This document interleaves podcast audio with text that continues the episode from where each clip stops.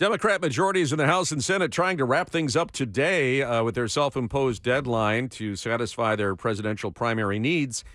And so there was a lot of midnight oil being burned last night up in Lansing. Some major action being taken both on the transparency bill that you mandated when you went to the polls back in November of 2022, financial disclosure, but also just how much say or not local municipalities will have when it comes to zoning over green energy projects. We bring in, I can't imagine that she isn't bleary-eyed, but she always is on top of it. Beth LeBlanc, reporter for the Detroit News. You were tweeting at 3 in the morning. Yeah, you know, it was a long one. The legislature was definitely taking its time passing some pretty important bills last night. So apologies if I am a little bit groggy. I'm giving you cover, and we're delighted that you're here in spite of your weariness. Let's start with the transparency bill.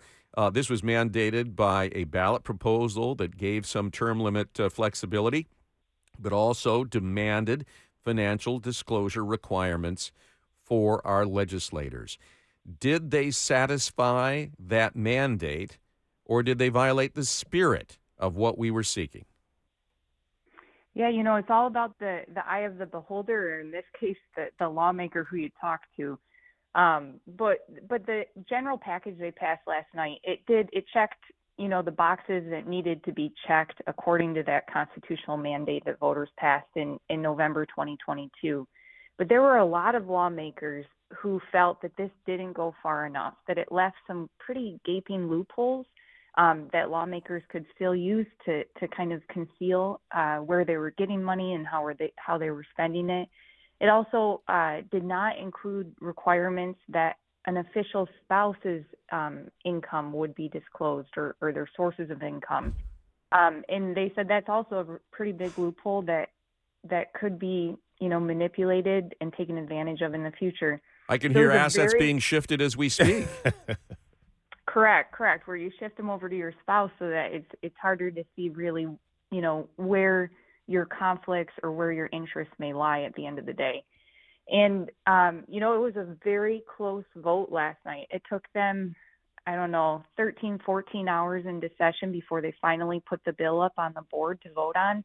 And then it stayed open for at least 40 minutes as they tried to rally votes in support of this. And you saw support and opposition that broke across party lines. You had Democrats and Republicans in support. You had Democrats and Republicans in opposition. And at the end of the day, they did get enough to push these bills across the finish line, but it was a close call. What's on the agenda for today, Beth, as far as what do they need to get through before they call it quits for the year? You know, there are a lot of odds and ends that are on the agenda right now. That the financial disclosure bills that passed, you know, at between 2 and 3 a.m. this morning are now moving over to the Senate, and the Senate will start meeting at about 10 a.m. to look at those. And that's probably one of the largest pieces of legislation that we'll see. The other ones are ones kind of tying up loose ends before they call it quits for the year. We know that some of the representatives are moving on to become mayor. Was there a discussion about trying to race some things through because of that?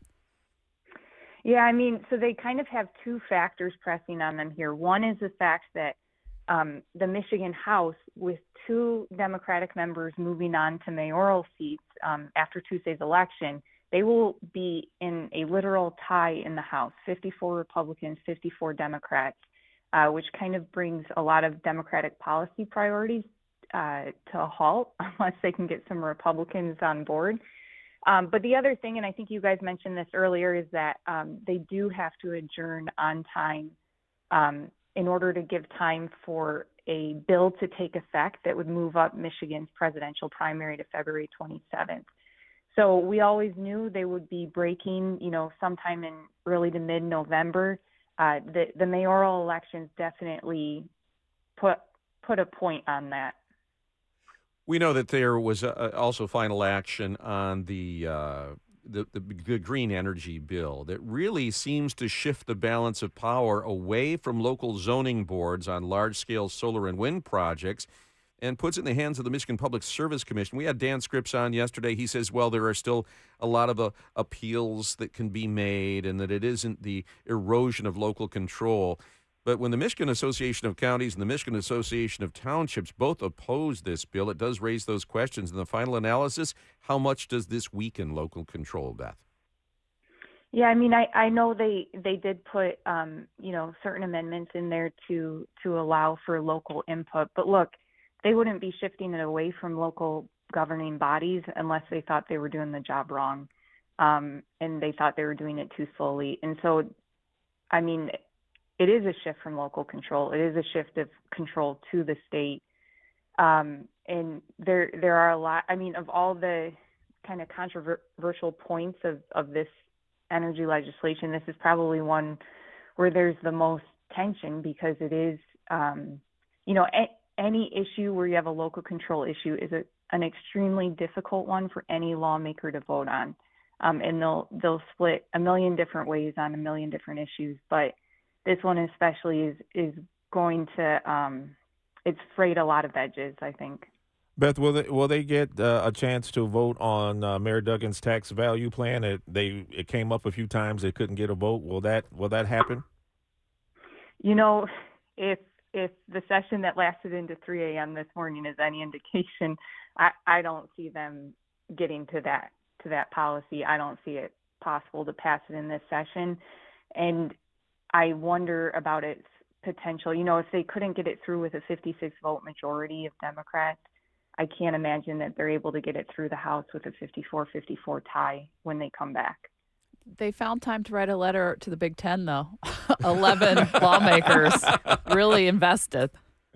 Yeah. You know, I kind of became aware of that tangentially yesterday, and I was scratching my head about that, too, I got to admit. Yeah, that was a little crazy, but, you know, football's important to a lot of people. As hectic as the sausage making was, we can do our partisan best for and the home team. And come together in a bipartisan fashion to write a letter to Big Ten. Right. Yeah. It's nice how it brought them together. Yeah. Beth, the finish line is near and the light at the end of the tunnel, and we know it's not a train. Best to you on the final day of the legislative session. Thank you. Thank you for having me. All right. Beth LeBlanc doing such a fine job reporting along with Craig Mauger on the comings and goings up in Lansing. I got to tell you, I do think that this local control issue is going to blow up in the courts. I think the tradition of local control in the state of Michigan is so important. Property rights are important, too. Mm-hmm. They claim to be protecting property rights. But you mark my words, this is going to be a messy court fight going forward. When this comes up, force-feeding people solar farms and windmills.